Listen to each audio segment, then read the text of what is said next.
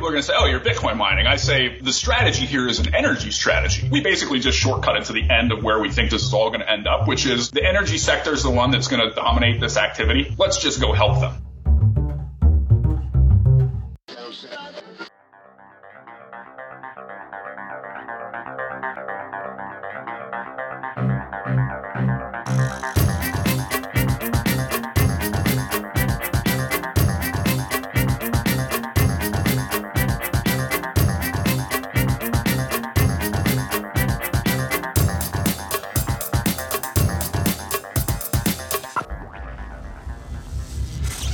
This is Energy Cast, and I'm Jay Downhauer. Today we're talking about using crypto mining as a solution to soak up unused energy. You've heard us talk about this several times now. Renewable energy has the potential to produce too much power at times, and that leaves many producers with no option but to dump it or sell it for a loss. Storage has been one big solution for this, transmission is another. My guest believes they could use this energy for a purpose that can make them money. His solution is to approach utilities or power producers about building servers for mining cryptocurrencies like Bitcoin. I've had on guests like Soluna Computing in episode 136 who have discussed this solution before, but my guest today wants the power producers themselves to own the blockchain mining assets, and that is a radical idea for a few reasons. First, utilities sell power, they don't mine Bitcoin for a living. My guest is essentially asking one of the most conservative and careful industries to engage in a business that many folks still view as speculative at best. Bitcoin prices fluctuate, and the currency is by design unmanageable by any single entity. Also, these utilities are usually overseen by some state level regulatory agency. How are they going to sign off on a business plan very few understand? We also discussed the prospect that the price of cryptocurrency and the price of energy have no overlapping market drivers. What if, at the same time, the price of crypto went sky high and the energy demand was also high? Would power producers be incentivized to make more power available to customers or mine Bitcoin at a premium? My guest says he understands all these concerns and believes while this might not be the easiest sell in the world to a lot of his customers, it's worth the wait. As he's seen, this crypto complement is starting to be an easier sell to power producers. My guest today is Andrew Webber, co founder and CEO of Digital Power Optimization, a cryptocurrency mining as a service company. DPO is based in New York and was founded in 2020. They claim to have created the CMAAS concept. I was drawn to this company because I just had to know how they were convincing power producers, especially utilities, to sign on to such an unfamiliar business that they would own. We also talk about the ethical questions crypto mining raises. I've had to experience with crypto mining back at Duke Energy, where a Texas based crypto mining company wanted to build a facility there that was tens of megawatts. Is it right to spend so much power on a currency that has alternatives like cold hard cash? To hear Andrew tell it, we use massive amounts of energy on a lot of silly things these days like cat videos and podcasts. I hope you enjoy my conversation with Andrew Webber. We're here with Andrew Webber, co-founder and CEO of Digital Power Optimization or DPO. And Andrew, I'm a big fan of using up unused energy. Is that what DPO is ultimately doing for their customers? In short, yes. Power that is undervalued, underutilized, stranded, or that might not have been produced in the first place because of curtailment, where there's more power available than is really demanded by the market. And so that drives prices lower and it ends up pushing some people out where they turn the asset off. And so we've taken the view here that you've permitted this asset, you've financed this asset, you've constructed this asset, and now you're not running it in max capacity. Why? That makes very little sense to me other than you realize that there's a lot of challenges in trying to make use of all of this power that is or is not available at any given time. And that's where we come in is the idea to try to use that power in a profitable and viable way with a tool that otherwise hasn't been available to people. I'm always interested, you know, this is more of a utility issue and you're coming it with a very tech focused solution. So I'm kind of wondering what came first, this need with the stranded energy or we have blockchain mining. How do we apply it? Yeah, it's actually a friend of mine, a guy that I knew back in 2019 2019 had approached me about the idea of using flared gas at remote oil wells to power Bitcoin mining operations. And I said, I honestly don't know that much about either, but let me do some work. And so I dig in and did a few months of work and try to understand what links those two dynamics together and why Bitcoin mining would be an effective tool to go out and use this flared gas at the wellhead. And the problem with that model is that the generation size, one, 1.5 megawatts out at a remote oil well is just not the most efficient way of producing power. Sure, you're using this wasted gas and that's great, but in terms of overall cost, it's still not obscenely cheap. I'll put it that way. Meanwhile, I was reading this LA Times article. I think it was from like 2017 or something. And It was talking about how the state of California or the utilities in California were having to pay the state of Arizona to take its excess power, like $20 per megawatt to get rid of all of this excess. And I said, that's crazy. What's going on here? Here I am dragging these gensets around the middle of nowhere to try to produce power. And it seems these guys have too much. So why don't I just go help them make use of what they already have? And that was the foundation of DPO where we basically said this Bitcoin mining stuff seems to be a pretty interesting tool to help the energy sector, and they don't really know about it yet. And so that's our model is to go out and try to help these entities that have more power than they know what to do with. Yeah. Two things that I talk about a lot where it's almost become a drinking game are curtailments in California. And whenever we talk about natural gas, I talk about how annoyed I am with the flaring. I worked in the fracking sector. Also, flaring to power Bitcoin mining is probably the most steampunk idea I've heard in a long time. That's great. You know, there, there, are people doing it and it does yeah. work today. It's just, I think over the next sort of 10 year horizon, when you look at how this all likely plays out, it's hard for a 1.5 megawatt genset to compete with a 500 megawatt nat gas plant or a 400 megawatt wind farm or an equivalently sized solar project. All of those have a much lower marginal cost of production. And therefore we have the view that a lot of this activity is going to migrate to sites more like those rather than the flared gas sites. But today there's people doing it and it, it absolutely works. It just may not work indefinitely. One of the things we were talking about before we started recording was this idea idea of Bitcoin mining and everyone just kind of nods their head always and goes, Oh yeah, yeah, I know what that is. I'll put it out there. I've had little experience with Bitcoin mining. I've worked for a utility that was siting Bitcoin mining operations, but they would just be a commercial client. Let's start with what Bitcoin mining is a little bit. First of all, they use a lot of electricity, right? I think I'd heard that they use graphics cards.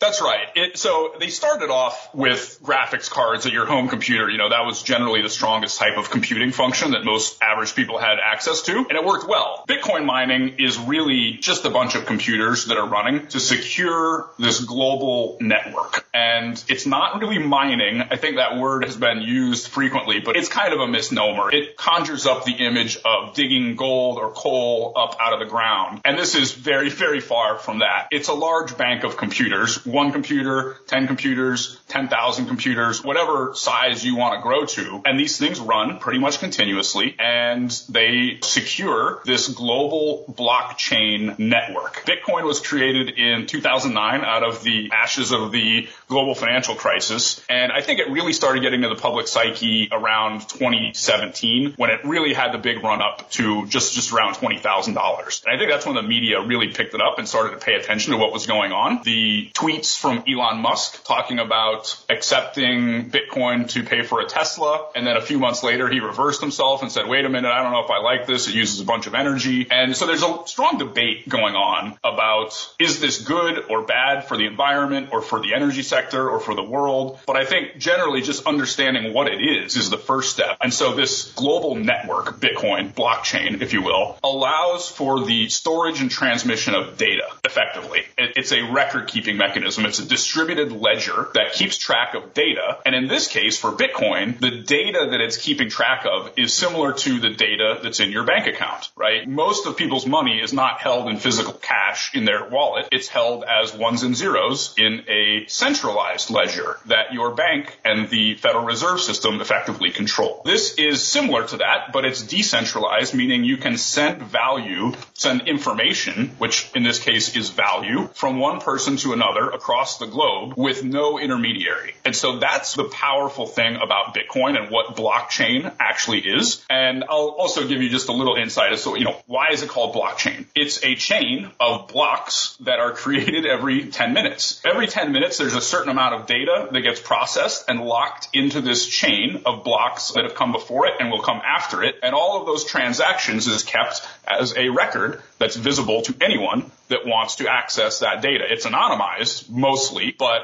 you can still see this transaction went from user 12378 over to this other user XYZ. It's basically this record keeping mechanism that's totally decentralized and the miners, the Bitcoin miners of the world are the ones that maintain and secure that network so that it can't be corrupted by people acting maliciously. These operations are expensive. I know because, okay, one, I had to ask special permission from the boss, Mrs. D, to get a computer with a nice graphics card. right. So I know rows and rows of that has got to be expensive. Also, I know that client that was going to do Bitcoin mining in North Carolina was going to use tens of megawatts of energy. So a lot of capital, a lot of expense once you're going. How do these miners make money? like I know they're calling the record as you will, but how do they get paid? That's a very good question. So like you said, these computers cost a lot of money. The graphics cards of the earlier period were sufficiently adequate to make them cost effective. You know, people had them in their home computers for video games and you could basically run this software through your graphics card and it would be the one processing these transactions, a very computing intense function, and therefore they worked well. Over time, people developed specialized computers that did one thing and one thing only, which is mine Bitcoin. They can't be used to run Windows, they can't be used to do other stuff. They simply have this single purpose, and it's called an ASIC, application specific integrated circuit. It's another name for a computer that does only one thing. And so they design these computers and they get better and better over the last several years, more efficient, more powerful, better computing production. Now, instead of using graphics cards, the vast, vast majority of miners out there are using these specialized computers. Intel started to make some chips not too long ago. I don't know if they're going to continue that business, but there's a handful of companies around the world that make these specialized computers and they are quite expensive and the price of those computers varies with the profitability of operating them. So it's a little unlike a drill head for an oil well, for example, which is based on the cost of building that drill head. There's plenty of people that can build it and so they're kind of commoditized and they're not going to vary in price that much with the price of oil moving around. The price of the computers for Bitcoin mining does move around relative to the profitability because basically those people operating them earn a certain amount of money. And if that value goes up, that cash flow stream goes up, the more you're willing to pay to buy the computer in the first place. It's not really driven by the cost of production today. It's kind of driven by how much the marginal buyer is willing to pay to get access to them. You asked about how you make money. So every 10 minutes, these blocks are created and written into this global digital ledger. And as a reward for the miners operating their computers, again, a huge upfront capex check to acquire all this stuff. You got to set it up, you got to build it, you got to turn it on, you got to pay people to help operate it. You've got internet expense, you've got insurance expense, all of these costs. And the way you get paid is a reward from the software itself. So there's no one paying you with some, you know, contracted cash flow stream.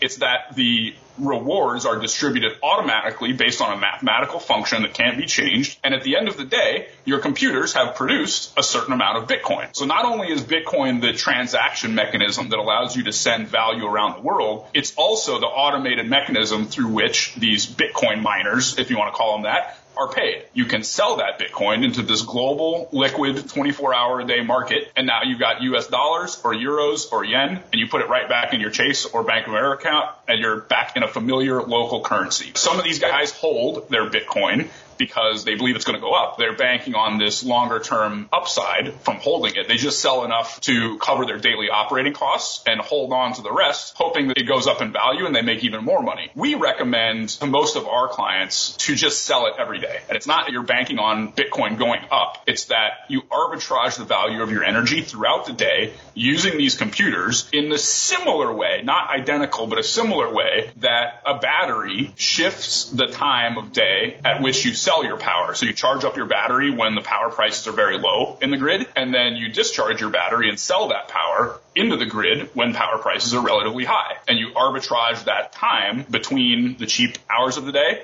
and the expensive hours of the day. Bitcoin mining just does it constantly throughout the day. And I will say, you know, the interesting thing here for the power sector is you can turn these on and off. So there's no obligation for you to keep running around the clock like a traditional data center. You know, a traditional data center, Amazon, Google, Microsoft, what have you, they are generally built to operate 24 7, zero downtime, full redundancy. They never want to be offline because then you can't go shopping on Amazon or you can't watch Netflix or you can't do all this stuff that your customers and consumers want to do. With Bitcoin mining and frankly other types of flexible computing, which is growing rapidly by the day. You think AI computing or, you know, certain block computing, zero knowledge proofs, a bunch of different interesting stuff is cropping up that I don't think we necessarily predicted three years ago, but it's becoming more and more obvious that Bitcoin mining isn't necessarily the only game in town to arbitrage energy in this way. And again, the ability to turn these on and off means that you can ramp up your power consumption or ramp down your power consumption on demand to match a variable generation asset, which is why this is so interesting to take it out to a wind site or a hydro site or what have you and use it only when you've got adequate power or when that power is truly cheap enough. If there's a weather event in Texas right? And grid prices spike to $3,000 per megawatt hour, all the Bitcoin miners in that market turn off because it's foolish to try to mine Bitcoin with power that expensive. And instead, that power just gets sent into the grid so it can alleviate that strain. You know, instead of using it for Bitcoin mining, it goes to a hospital or a middle school or a residence. That flexibility of this load is something that is almost, it's magic to the energy sector once they really understand it. They basically say, wait a minute, you're telling me I can put this load behind the meter on my wind asset or on my hydro asset and I can run it whenever I want and I don't have to run it if I don't want to. And anytime I can make more money by doing this, I do this. And anytime I make more money by selling it into the grid, I sell it into the grid. It's a really magical tool that works, you know, similarly to batteries, similarly to behind the meter green hydrogen production and other options. It's sort of one more tool in the toolbox for an energy company to kind of figure out how to best optimize their own operations. Yeah. One of the things you brought up was this idea that, look, I mean, renewable energy is intermittent. Prices fluctuate. So you don't want always on. And I had a guest on Soluna Computing. One of the things we discussed was this idea of you don't want something like this to run Netflix, right? Where it needs to always be on or data centers or something. I think he called it batchable computing functions. And, you know, we're all friends here. I don't want you to disparage them or anything, but for anyone who wants to listen, it was episode 136, Soluna Computing. Just kind of explain the difference between what their business model is and maybe what yours is, right? Sure. Sure. So yeah, Soluna is one of the groups out there. There's a number of publicly traded Bitcoin miners, a bunch of private Bitcoin miners, and what they typically do, the primary model in this space is these guys raise equity, they buy a bunch of these computers, and then they go to the power sector, the energy sector, and say, sell us your power for as cheap as we can get it from you, right? I'd like to buy your product, and I'd like to pay you as little as possible, please. And they create a counterparty relationship where they're basically pushing each other around for the same economic pie. They're fighting over the same profits, more or less less. The power company wants to sell the power for more and the Bitcoin miner wants to pay less. We take a slightly different approach to that, which is we try to be a bit more of an ally to the energy sector where we say, why are you selling your power to these guys? And they say, what do you mean? I'm an energy company. That's what I do. I sell power. I say, sure, but you could just build this stuff yourself, right? There's no license. There's no special sort of operational technology that you need to know how to use. It's running a bunch of computers. It's pretty not straightforward, but it's not landing a person on Mars. You know what I mean? So we kind of go to these groups and say, if you own it, you then have all of the economic upside, but you also have the operating flexibility in deciding when and how these assets operate in a coordinated fashion. The generation asset and the data center. By owning both, by operating both, the optionality stays with the power company. And they get all of this economic upside. They get all of this operating flexibility rather than just selling it to some third party. I'd also make the point that these power companies are generally better capitalized than most of the Bitcoin mining sector out there. So their cost of capital is lower. And that means that they can actually build the stuff cheaper than many of these other Bitcoin miners. We believe that over the next, say, 10 years, more and more of this activity is going to be done directly by the energy sector, right? These large private equity funds that own huge portfolios of generation assets, public utilities that have large portfolios of generation assets. Some of them may be curtailed. Maybe they don't have enough transmission in their systems. They want to build more, but you're getting reduced marginal benefit from building more of the same type of asset in the same location without, if you don't build the transmission to go with it. And so this is a tool that can go to these sites where the energy companies have the headache and solve that headache for them. So DPO's role in that is to be their ally, be their assistant, be their advisor, consultant, and then actually build out the site and operate it for them. So we try to create this white glove service where they get to keep being an energy company and we handle all of this data center activity. We work for them, we take a fee, but all of the upside accrues to our clients and customers. We basically just shortcut it to the end of where we think this is all going to end up, which is to say the energy sector is the one that's going to dominate this activity over the next 10 years. Let's just go help them. And that's effectively what we do. Getting into more the challenging questions here. And you did talk about your competitors, so I'll just kind of play devil's advocate here. Utilities don't by definition do Bitcoin mining. That's not their business. So is it difficult to convince a utility, for instance, to get into something that's not really their industry? right? As a owner. Extremely difficult. We've picked a pretty tough business for ourselves, but the opportunity is so great that we don't mind. And we're patient, we're transparent. A lot of Bitcoin miners had tried, I think, for a very long time to keep the energy sector largely in the dark about what was going on here. And they didn't really want the power companies to know how this all worked. We have taken the opposite approach of being incredibly transparent.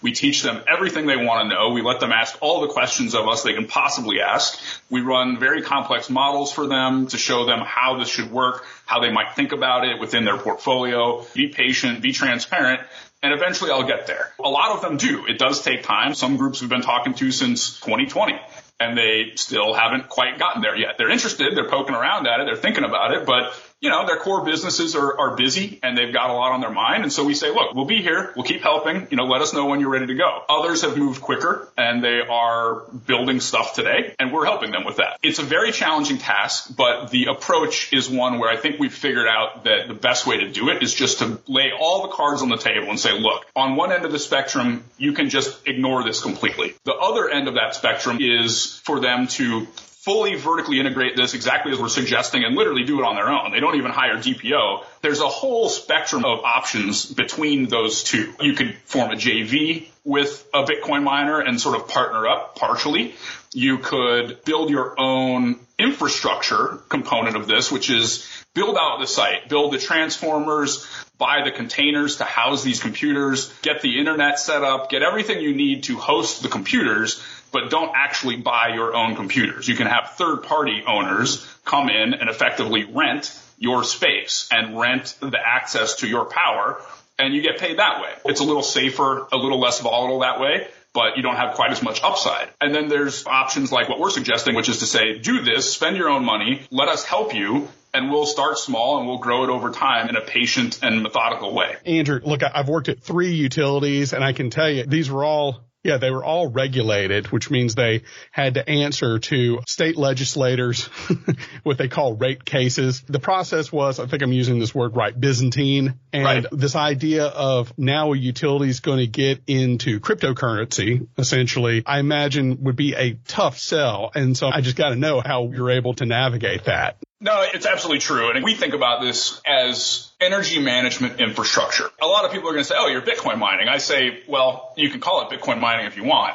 But the strategy here is an energy strategy, not a Bitcoin mining strategy, not a data center strategy. This, the data center is there to support the generation asset. You know, these guys will build batteries they will build green hydrogen production. They haven't yet thought about flexible computing loads. I think it's just a matter of education and comfort and getting them slowly up to speed on what this means, how it works, how it can benefit them and get them to understand why they should care. I would say 98% of the times I'm talking to an energy company for the first time, they're extraordinarily interested. They're fascinated by it. They've heard a little bit about it. They've seen this stuff on the news. They don't really get what's going on, but they almost universally say, wow, that's interesting. That's clever. I don't know if we're ever going to get there, but I'll run it up the chain. And I'll also make the point that utilities are a key customer of ours. They're not the only customer. They're not the only client. We have, like I said, private equity funds that just own generation assets, right? They're not regulated utilities. They got a lot of money. They got a lot of power and we say, why don't you make better use of this stuff? You know, you could just go do this right now. There's no rate case. You just go build this stuff on your own assets. They're a lot more flexible and quicker moving, I think, with a profit motive than a regulated utility might be today. Furthermore, you've got renewable developers. All of these guys running around building wind, building solar, these battery projects. All of these are situations in which building a Bitcoin mine, building a flexible data center of some type may help what they're already doing as their core business. We might say, build 10 or 20 or 30 megawatts of Bitcoin mining on this 300 megawatt wind asset and it'll soak up some of the power. If you build it to a certain size, you can get away with just running purely behind the meter, purely on wind, no grid interconnection whatsoever, and just make use of this otherwise stranded power. Yeah, I think the idea here is that unlike the other third party companies that are doing this where, you know, the utility is selling their electricity, these guys are basically, they own the asset. So they're not making money on the electricity. What they're making money on is any of the crypto, I guess, that's mined, right? That's right. Yeah, and they basically build their own Bitcoin mine. So yeah. the same revenue stream that some third party Bitcoin miner was going to get, the power company gets instead. It's an energy company and DPO. And we yeah. build the site for them and that they get paid automatically through through that network every single day. And when you divide the number of megawatt hours into that dollar figure, you end up with something like 70 to $150 top line revenue yeah. from that power. You mentioned that, you know, they can hold on to it or they can sell it immediately. I'm imagining again, I'm just wondering,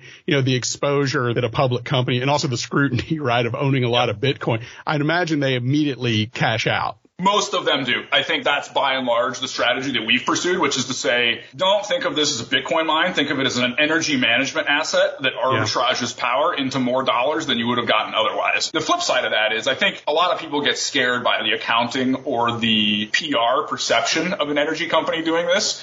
And that is a different sort of learning process for them where we show them how the accounting works. We show them the accounting rules, how that treatment works. And it's actually a lot simpler than you would think. In the same way that Ford Motor Company, right? They build cars and they sell the car at the end of the day. The car isn't what you pay tax. You pay tax on the revenue. And a lot of this is getting clarified by the day. There's more and more clarity from regulators on how to account for these things, how to hold it, how to custody this stuff in an appropriate way. So it's, it's a definitely a, an industry and a process that's uh, undergoing an evolution where it's changing for the better and it's getting easier and easier for energy companies to do this where they don't feel it's quite so unfamiliar and quite so strange. Yeah. Andrew, I've talked to a lot of storage companies about this idea of arbitrage, right? And I think that a lot of these storage companies have been told pretty explicitly, do not store during times of scarcity because it'll just jack the prices up. Right. And the same thing might go for the Bitcoin mining. Say Bitcoin just goes up enormously right. where, you know, there's a huge profit incentive to instead of put energy out on the grid to gobble up as much Bitcoin because crypto is on a run, right? There's got to be regulatory incentives in place that prevent that, right? Where crypto was on a run, but energy prices are super high. What's to keep the people who are generating energy from gobbling up all the crypto as opposed to supplying reliable, cheap energy on the grid, right? Does that make sense? No, it absolutely does. And again, I think that's part of the debate here is why should we direct power to this use case instead of letting it flow out to consumers. I understand that argument perfectly, but the reality is, is that through the vast majority of the times throughout the day, throughout the year, you have more power than you really need. And that's kind of the opportunity here, which is to say there's already generation more than adequate to cover what society needs for most hours of the year.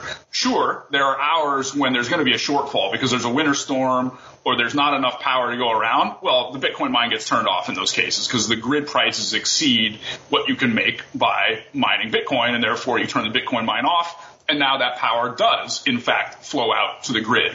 So you're never really depriving society of power when it's most needed. It's always going to be available for the things that society really wants in those times when it's most critical that it's available. So again, that intermittency, the ability to turn it on and off is critical to making sure that you're never really causing that much havoc amongst the power grids. Now, you asked about what if Bitcoin goes to, you know, $3 million. I don't know, something crazy. And the mining economics widen so much that now it's profitable to operate even when grid prices are 500 bucks or 600 bucks. You're almost never going to turn off. You're just going to keep running these 24 7. That's a different case, but what that also implies then is incentivizes more generation assets to be built. Part of the problem with the energy transition is the idea that you can just keep building more wind assets. You just keep building more solar assets. Sort of, but you need the transmission to go along with it. You need long duration storage. And so this, again, I think is a tool that can go into places that others can't. And therefore you're actually alleviating problems within the grid,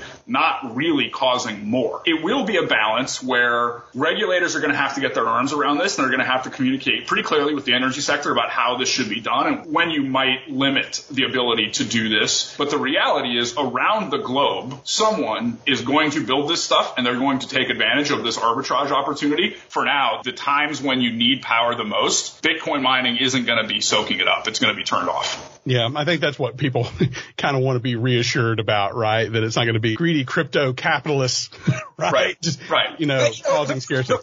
The flip side of that, I guess, is, you know, the Yankees play baseball at night. We're using power for that. Should we ban that because it's wasteful? Who gets to decide what's wasteful? You have a bunch of energy, oil, et cetera, being produced to mine gold. What if the price of gold goes to $10,000? Will we make gold miners stop mining gold because it's using too much energy? No, I think there'd be a lot more of it. The isolation of saying this use case is problematic. Well, what about Instagram servers or Netflix videos? All of these things consume huge amounts of energy as well, but nobody complains about that. And so I think the quote unquote greedy capitalist Bitcoin miners are really not that different than any other industry out there. It's just that this one's gotten a lot of visibility. And I think a lot of politicians and regulators are not thinking completely through what it is that they're so opposed to here. It's kind of a knee jerk reaction. Say, wait a minute, what's this Bitcoin stuff? And why are these guys using all of this energy? Well, look around. There's a lot of stuff that's using energy that any one person could decide is wasteful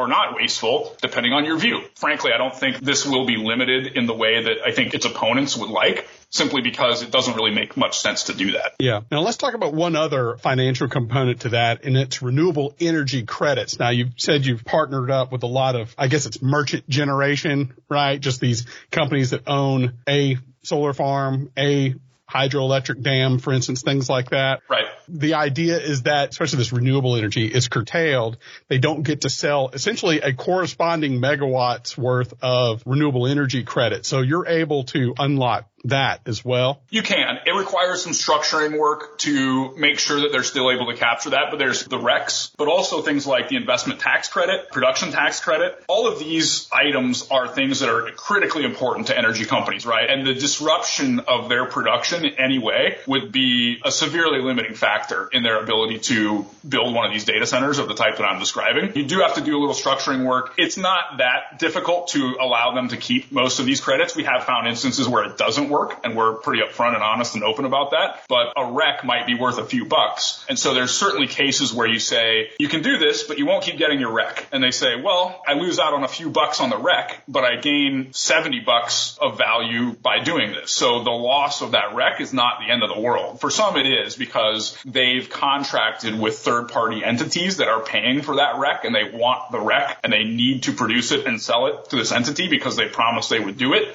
That is a gating factor. That we can't get around. This activity fits in a lot of places. It doesn't fit in every place. Is there a scenario where they wouldn't give you a renewable energy credit even though you use energy from a solar? Is it because you're Bitcoin mining and I don't know, powering somebody's home?